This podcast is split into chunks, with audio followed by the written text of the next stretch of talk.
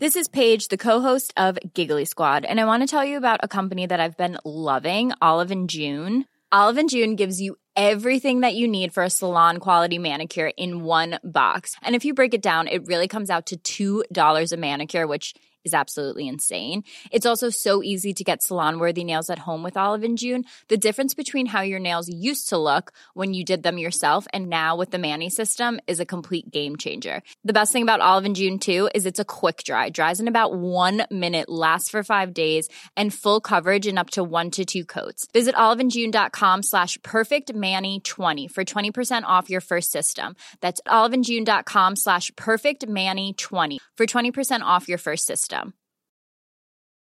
Want flexibility? Take yoga. Want flexibility with your health insurance? Check out United Healthcare Insurance Plans. Underwritten by Golden Rule Insurance Company, they offer flexible, budget friendly medical, dental, and vision coverage that may be right for you. More at uh1.com.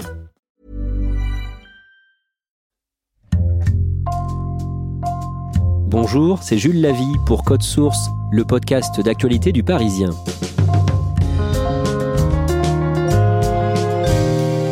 À un an de la présidentielle, Emmanuel Macron a fait une annonce surprise le jeudi 8 avril, la suppression de l'ENA. Elle sera remplacée par une autre école, l'ISP, l'Institut du service public. Retour sur cette décision avec trois journalistes du Parisien, Pauline Thévenot et Olivier Beaumont du service politique, et Bérangère Le Petit, en charge notamment de l'enseignement supérieur au sein du service société.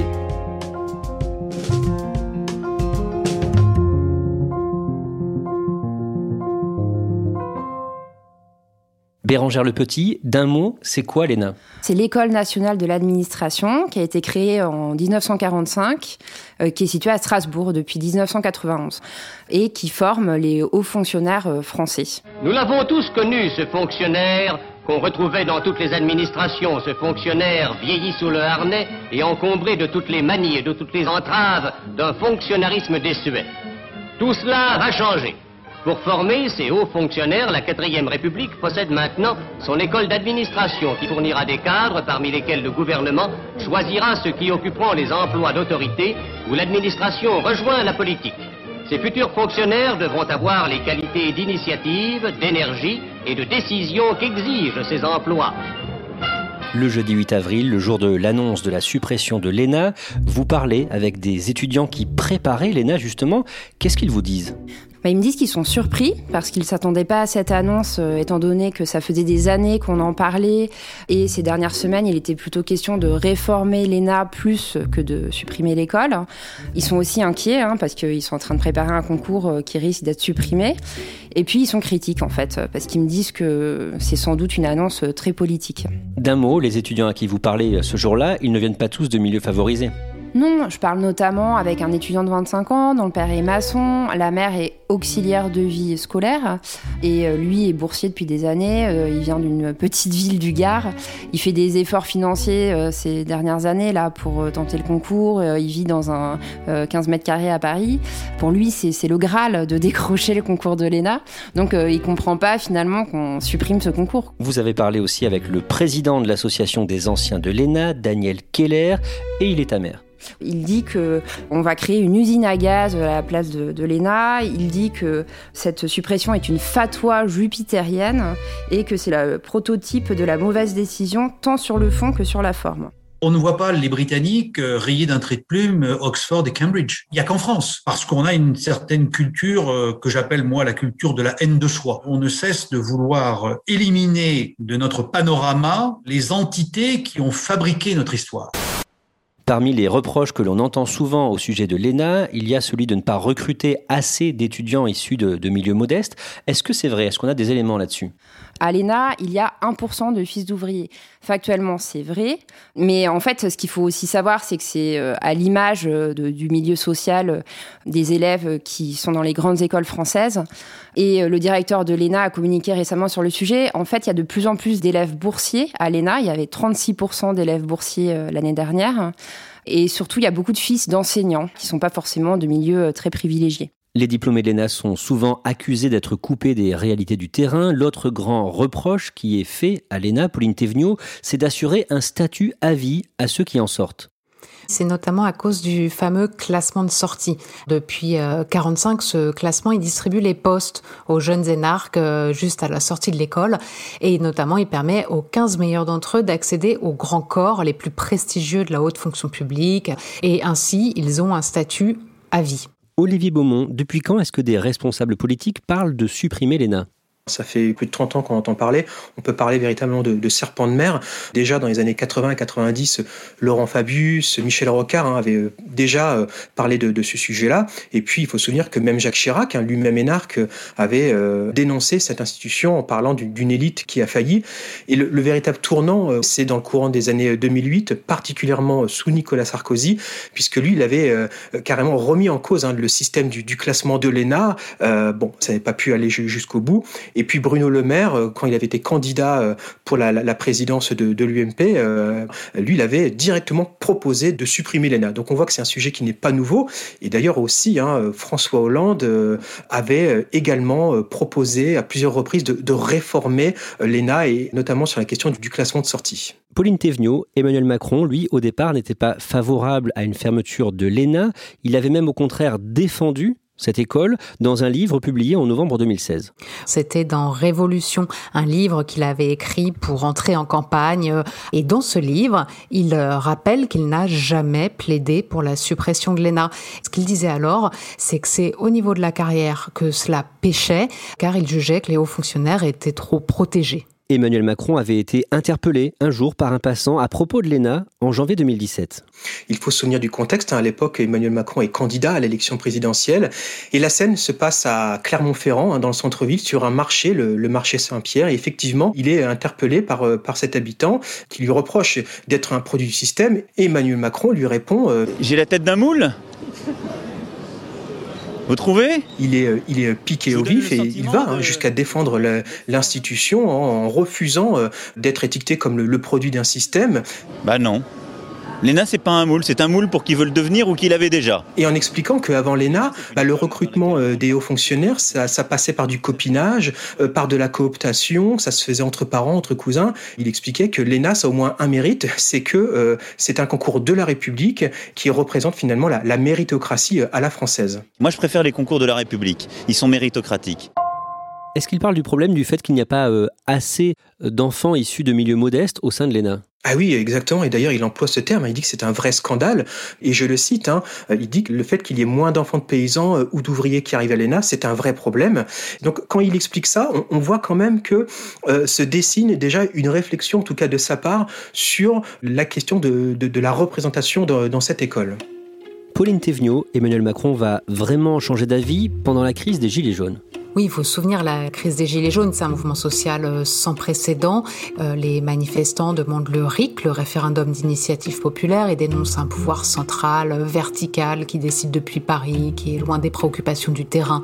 Et Emmanuel Macron, après des mois de cette protestation jamais vue, il cherche la parade, il cherche des réponses. Or, il y en a une qui est un peu, euh, un peu toute trouvée, un peu la plus évidente, c'est euh, l'École nationale d'administration, l'ENA. C'est devenu le symbole de l'élitisme à la française, euh, qui est vue comme étant omniprésente aux plus hauts étages du pouvoir, et notamment sous le mandat d'Emmanuel Macron. Il faut quand même rappeler que le président de la République, Emmanuel Macron, le premier ministre de l'époque, Édouard Philippe, le secrétaire général de l'Élysée, Alexis Collère, et le directeur de cabinet de l'ancien premier ministre, Benoît Ribado-Dumas, ils viennent tous de l'ENA. Donc finalement, on a à ce moment-là, et comme actuellement euh, d'ailleurs sous Jean Castex, hein, c'est toujours le cas, un quatuor d'énarques qui dirige le pays. Olivier Beaumont, supprimer l'ENA. Emmanuel Macron évoque euh, cette idée clairement pour la première fois pendant une conférence de presse le 25 avril 2019. Cette conférence de presse, elle est censée clore la fameuse séquence du, du grand débat où le chef de l'État a fait son, son, tour de France pour aller à la rencontre des Français. Ça se passe à l'Élysée, dans la salle des fêtes, c'est retransmis euh, en direct et tombe effectivement cette proposition. Je pense que pour faire la réforme que j'évoquais, il faut supprimer entre autres l'ENA. Il prône la suppression pure et simple de l'école nationale d'administration et il appelle hein, à la constitution d'une élite qu'il veut désormais à l'image de la société et qui serait sélectionnée sur des bases exclusivement méritocratiques. Il faut rappeler que depuis le début du quinquennat, Emmanuel Macron se plaint régulièrement du poids des hauts fonctionnaires. Oui, c'est une constante. Il a essayé de donner un grand coup de pied dans la fourmilière euh, au tout début du quinquennat hein, pour remplacer euh, en profondeur tous les postes dans la haute administration, mais il s'est vite heurté euh, à de grosses réticences et même encore aujourd'hui, hein, on le voit avec la crise sanitaire, hein, le chef de l'État s'est souvent plaint en privé d'être barriéré en fait par des hauts fonctionnaires qui, sur le terrain, n'appliqueraient pas les recommandations prises par lui et son Premier ministre.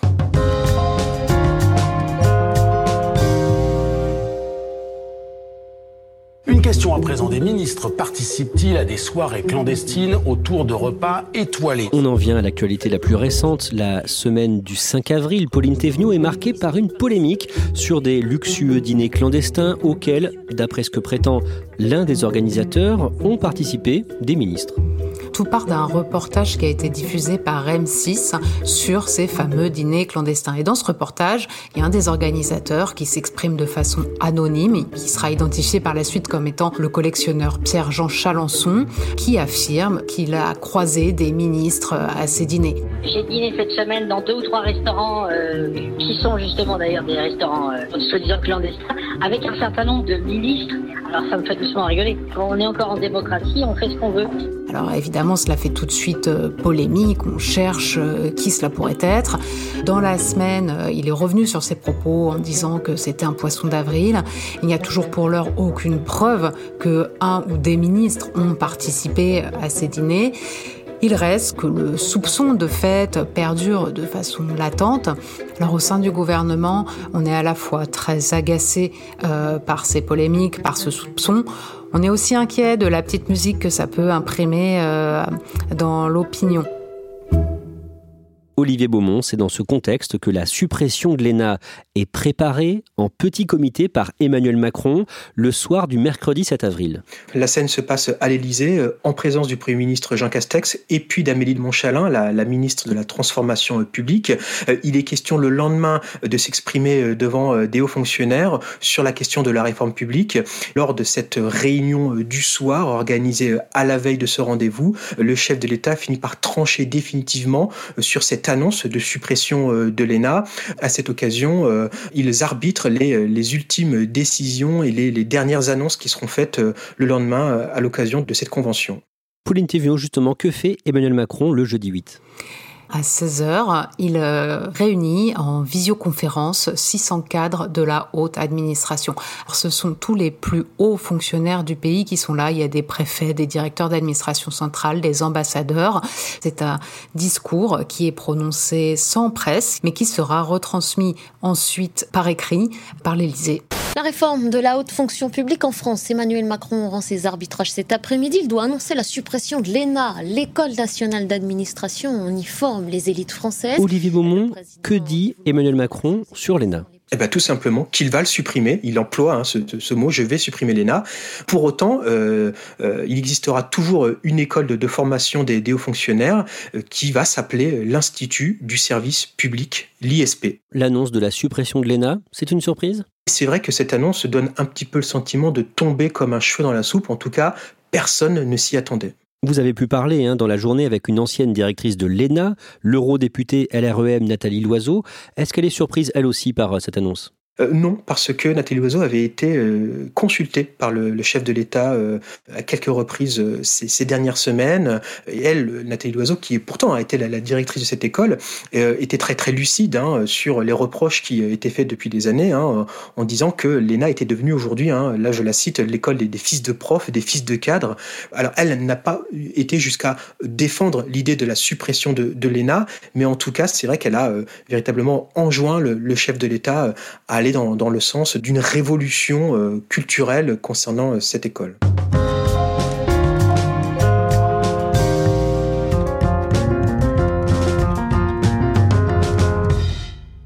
Bérangère Le Petit, à l'ENA, les rentrées se faisaient euh, chaque année au mois de janvier. Que va-t-il se passer concrètement du coup en janvier 2022 pour la prochaine rentrée? Ce sera plus l'ENA qui existera, mais ça sera l'ISP, l'Institut de service public.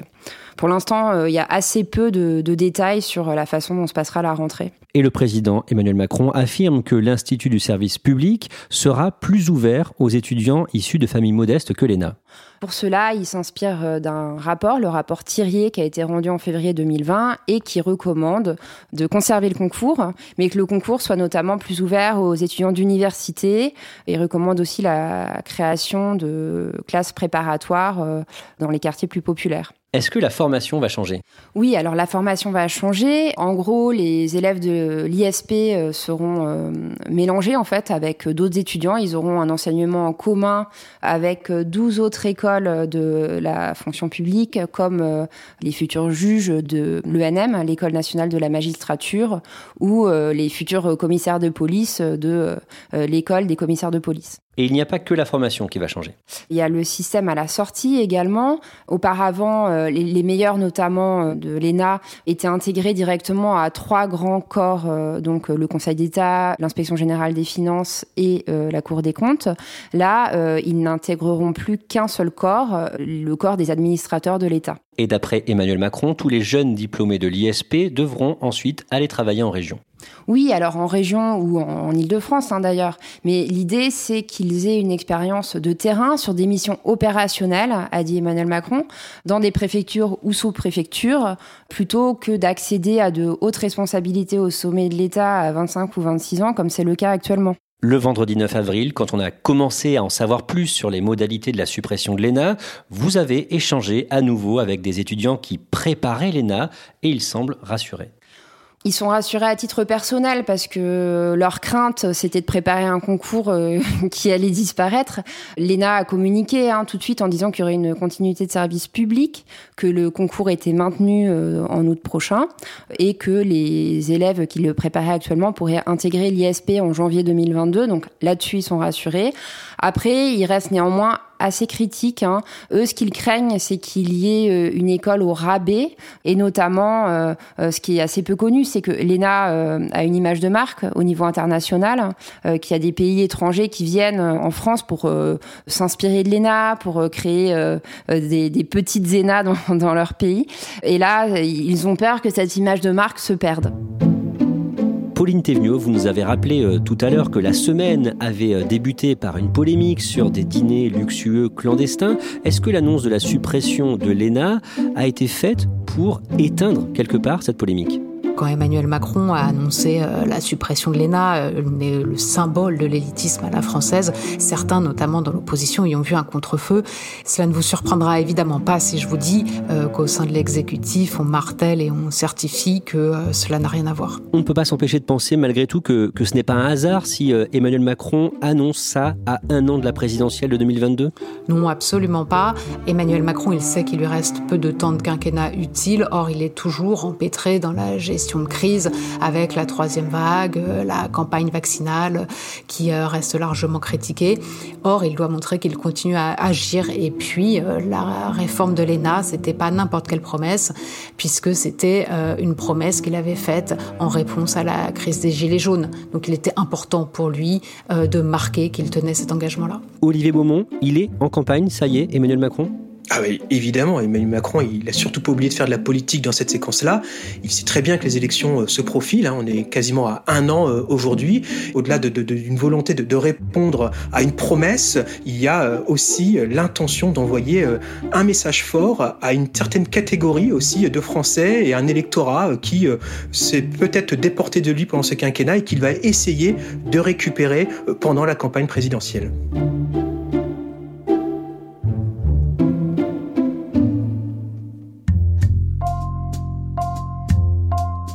Merci à Bérangère Le Petit, Pauline Thévenot et Olivier Beaumont. Cet épisode de Code Source a été produit par Thibault Lambert, Raphaël Pueyo, Marion Botorel et Raphaël Thomas. Réalisation Julien Moncouquiole. Code Source est le podcast d'actualité du Parisien, disponible chaque soir du lundi au vendredi. N'hésitez pas à nous écrire pour nous faire des retours. Code Source at leparisien.fr.